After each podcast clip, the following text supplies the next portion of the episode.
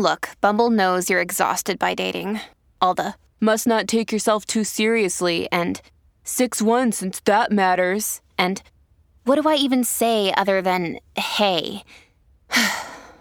well, that's why they're introducing an all new Bumble with exciting features to make compatibility easier, starting the chat better, and dating safer. They've changed, so you don't have to. Download the new Bumble now.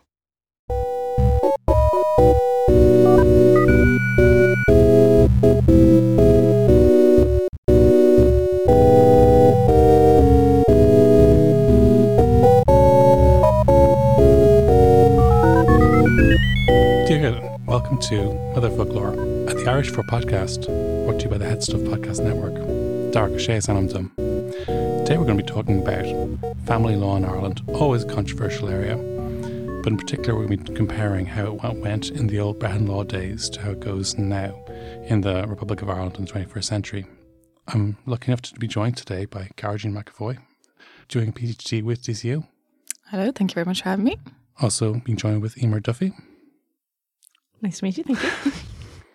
Great stuff. So, the Gender Recognition Act passed recently with relatively little resistance considering how socially conservative Ireland has been. And one of the reasons for this was that, that there was no obstruction for this in the Constitution. If you compare this to in 1995, how the Divorce Act, Divorce referendum passed by barely a percent, and after a, a very hard fought campaign.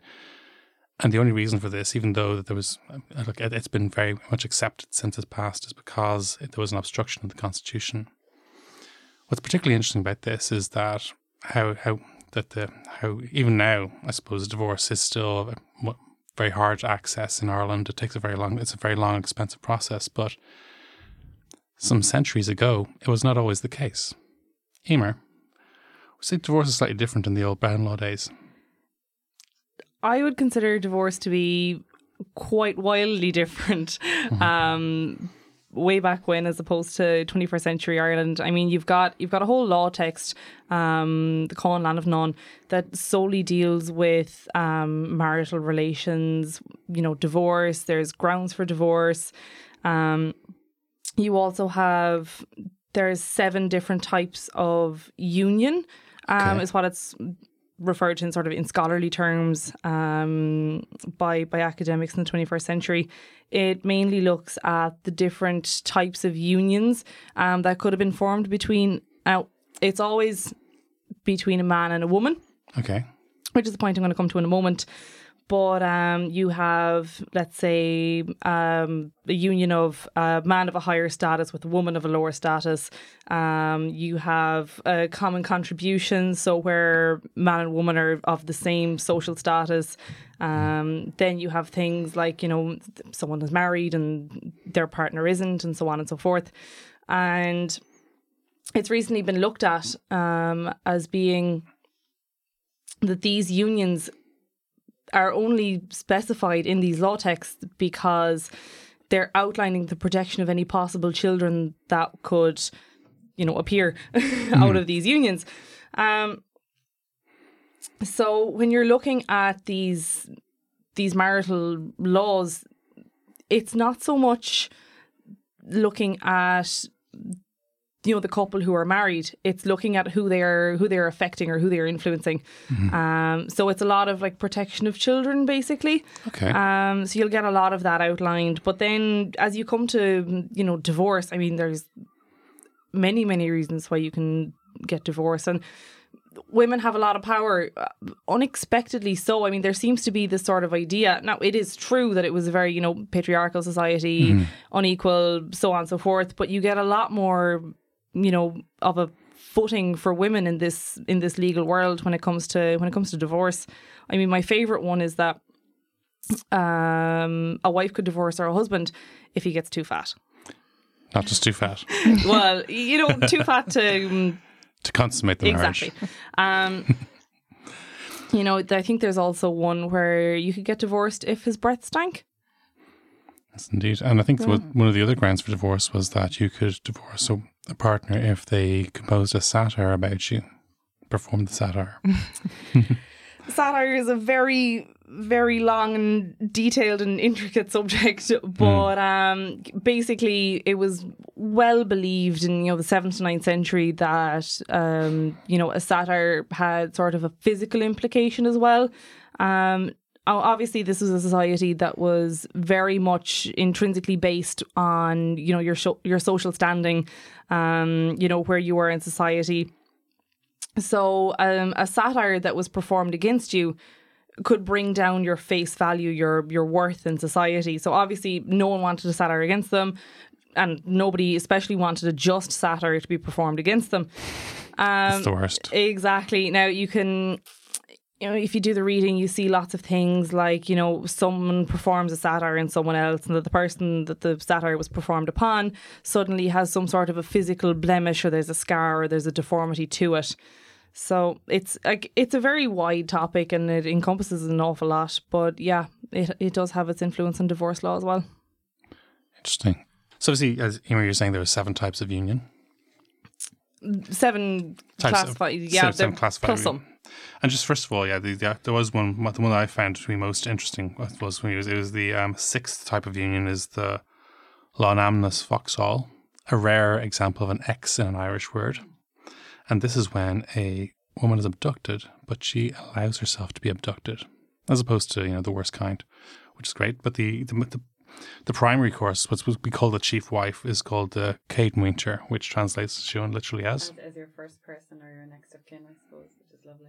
Oh, I just found out today. We we've been, I suppose, reading some, I guess, well, maybe older texts, but recent old Irish scholarship reveals this actually may be a, gender neutral term, and might actually refer to sometimes a first husband or a, a first person in a in a, in a, in a, in a two or in a in a larger family unit. I know as well, um, Liam Breatnach, he's a professor in the Dublin Institute for Advanced Studies. He recently took all of the examples of the, the term cétmuinter being used in Old Irish texts and he kind of looked at it in terms of, you know, concubinage and stuff. And now I haven't read the article, so I can't discuss too much about it. I've just kind of read bits that have been based on it. But he seems to have thrown this whole idea of you know polygyny and concubines stuff out the window, um, so to speak. Okay. Yeah, It's interesting, and it's and there was also one of the things in Brehon law that there's a sep- there's a difference between separation, marital separation, and actual divorce. And one of the grounds here I noticed was that you could be entitled to a separation. There wouldn't be a full divorce where, if a man wanted to take part in a vengeance slaying, a G-gall, he could literally basically just get separation from his wife for the d- duration of this vengeance slaying. But you know, as you do, I mean, it's um, must be very. I mean, these things can take years. Wild Saturday nights, that sounds like.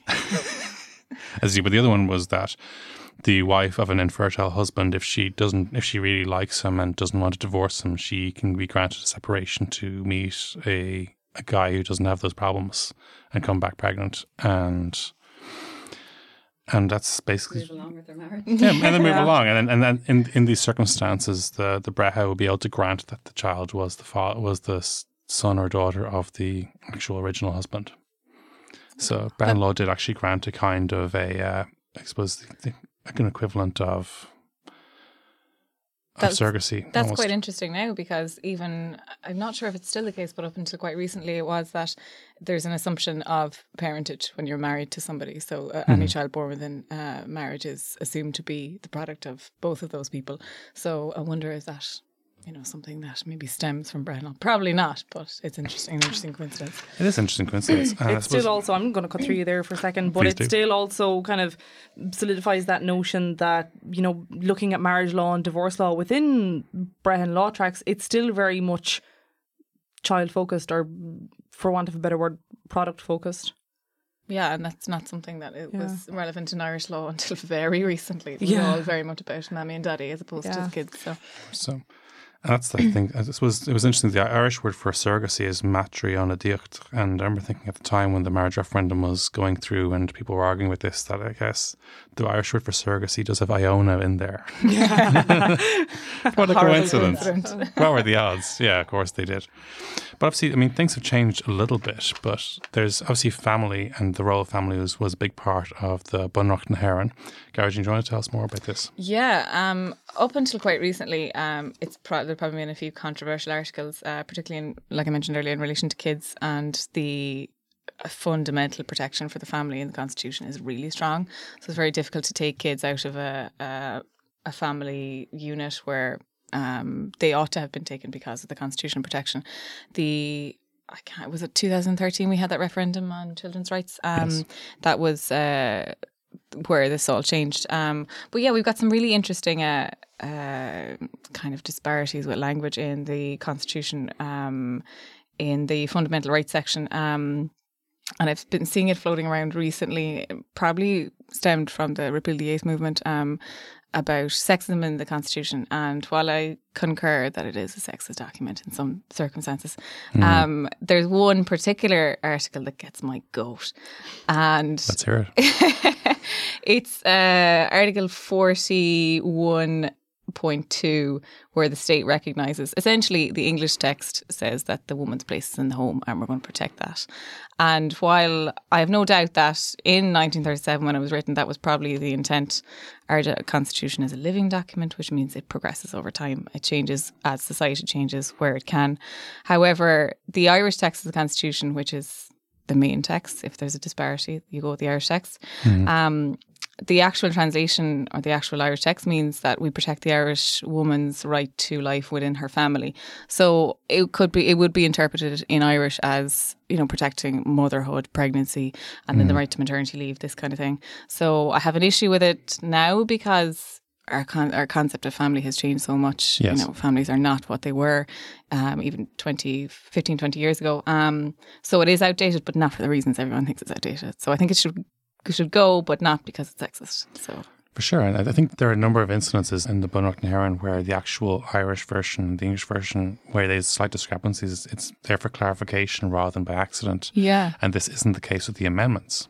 yeah, that's are you saying the amendments? Sorry, See, the amendments are written bilingually with the same care that the, the source, the original. That's that's true, and I believe it was the marriage equality when we were writing it, uh, the uh, legalizing gay marriage. Uh, there was a, a concern that the Irish text was going to make It was going to ban heterosexual yeah, marriage. straight marriages would be illegal under the constitution. so they swiftly edited that. But yeah, they're not given the same concern. The uh, the actual effort that went into drafting the Irish constitution was supreme, and it wasn't until many people do believe that it's a translation, but it's not. They were co-drafted at the same time, given an awful lot of pressure. So. Um, yeah, they uh, they don't seem to do the same amount of uh, worrying as they once did, and it, that's relevant in Irish law as well. Very few of them are translated into Irish. The first ever Dublin Podcast Festival is happening this September 19th to the 30th. Brian Reed from S Town, My Dad Wrote a Porno, Scroobius Pips Distraction Pieces, Criminal, The Memory Palace, and Welcome to Night Vale are all coming to town. Joining them are great Irish podcasts like Jarlath Regan's An Irishman Abroad, the women's podcast, Dubland, What's the Story Pod with This Feels Terrible. The All Day Podcast Extravaganza is an all day event including Fair Game, The Sunday Sermon, Stoneface Film Podcasts, Inside Politics, and Potter Rooney, with wonderful Head Stuff Podcast network pods like Personality Bingo, The Alison Spittle Show, Juvenalia, No Encore, Reviewables, and With Relish. That's the 19th to the 30th of September. Definitely an event not to be missed.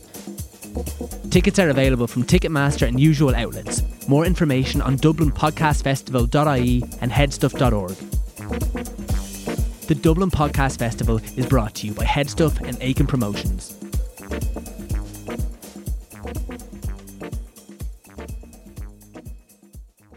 So, Eimear, are there any parts of the old Brehon system that you think might be usefully and successfully brought back into 21st century law?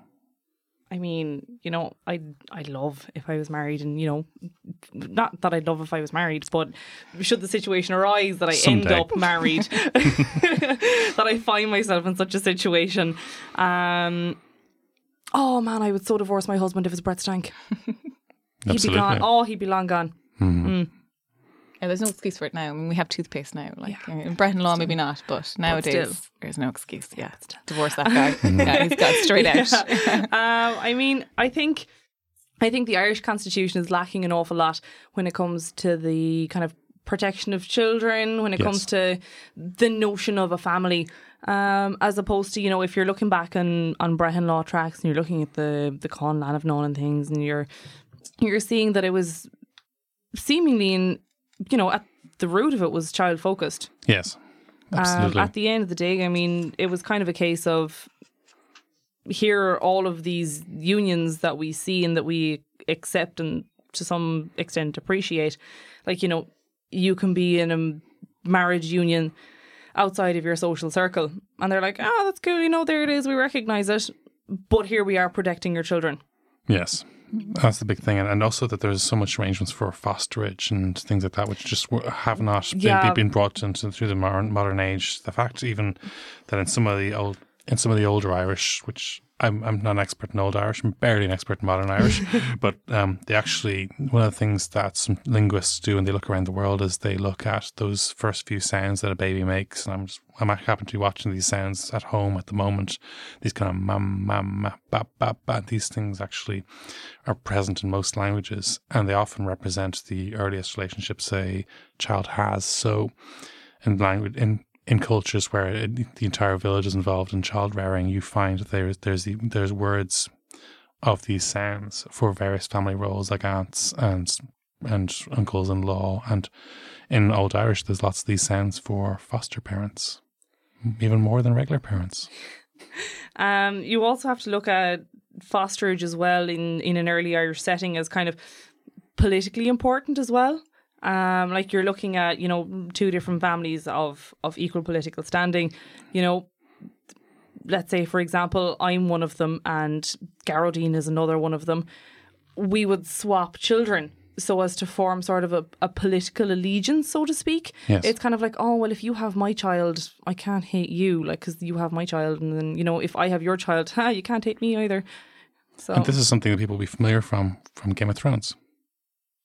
It would be yes, because basically uh, none of you, none of you. Okay, well, so hands some, are in the air here. I'm sorry. I found the only three people in Dublin who aren't watching Game of Thrones. But yeah, it's one of the things is say in, in that that when George R. R. Martin was doing his research on on medieval societies, that it was not unusual for a family such as the Starks to take in the, the son of a defeated family like the Greyjoys in as a way as as an insurance policy to protect them from being attacked. So essentially, a, a hostage, but also We'll take your word for that one. Yeah. Either way, so that's that.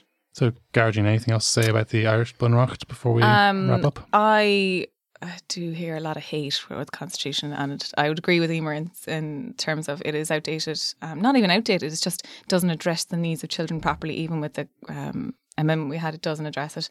But um, I love the constitution, and I'll defend it forever. So I'm going to fight you on that one.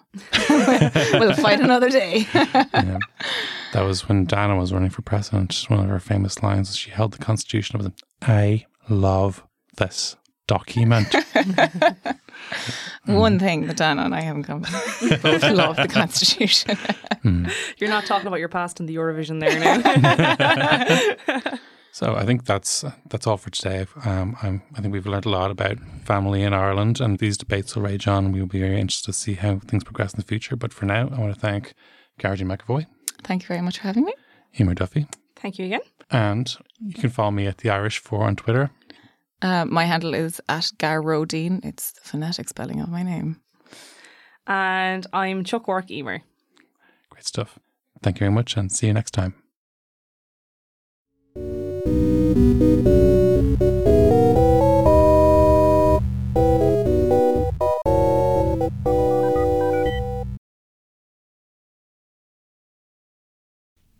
Again. I just want to say thanks very much for listening to today's episode. It'd be great if you could subscribe to the podcast on wherever you get your podcasts, whether that's iTunes, Stitcher, Spotify, wherever. And if you can like and review the episodes as well, it's a great way of getting people to actually find the podcast and hear more of it. Thank you very much to the Head Stuff Podcast Network for allowing me to produce it and bring it to you. You can find many other brilliant podcasts on the Head Stuff website. I recommend, for example, Juvenalia, where people talk about a piece of pop culture that influenced them as a child. Also, I want to thank Kirsten Shield for doing the artwork for the podcast. And I want to thank Brian for producing us and putting manners on us all. So, see you next time. This has been a production of the Headstuff Podcast Network.